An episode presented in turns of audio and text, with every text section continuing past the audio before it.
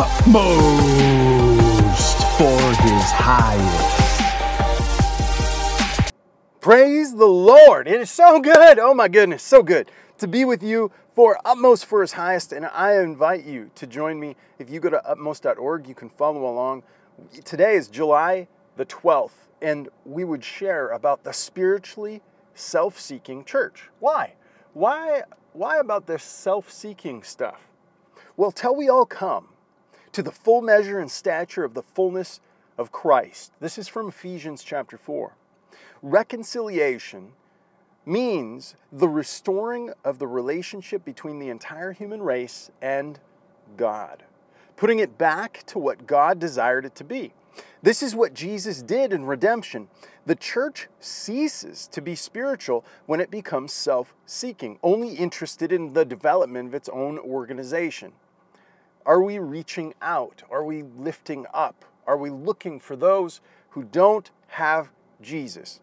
The reconciliation of the human race, according to His plan, means realizing Him not only in our lives individually, but also in the very purpose that the purpose of the corporate personal, that the corporate person of Christ and His church, made up of many members, might be brought into and made known. The people would be changed because of the church in their community, in their world, if it's in Mars, it doesn't matter. Wherever we're going, that people would know Jesus Christ high and lifted up. We're not here to develop a spiritual life of our own or to enjoy a quiet spiritual retreat. We are here to have a full realization of Jesus Christ and the purpose of building His body. Am I building the body of Christ, or am I only concerned about my own personal development? The essential thing is my personal relationship with Jesus, that I may know Him. To fulfill God's perfect design for me requires my total surrender, completely abandonment of myself to Him.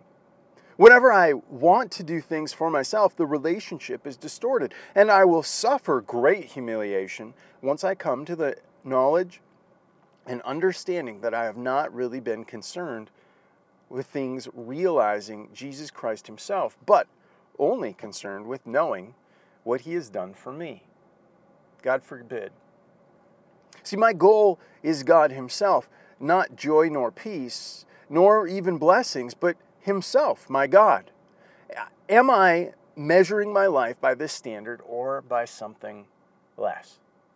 Father, I pray that anyone who would come into contact with me, my wife, my kids, my family, would recognize that You are being high and lifted up.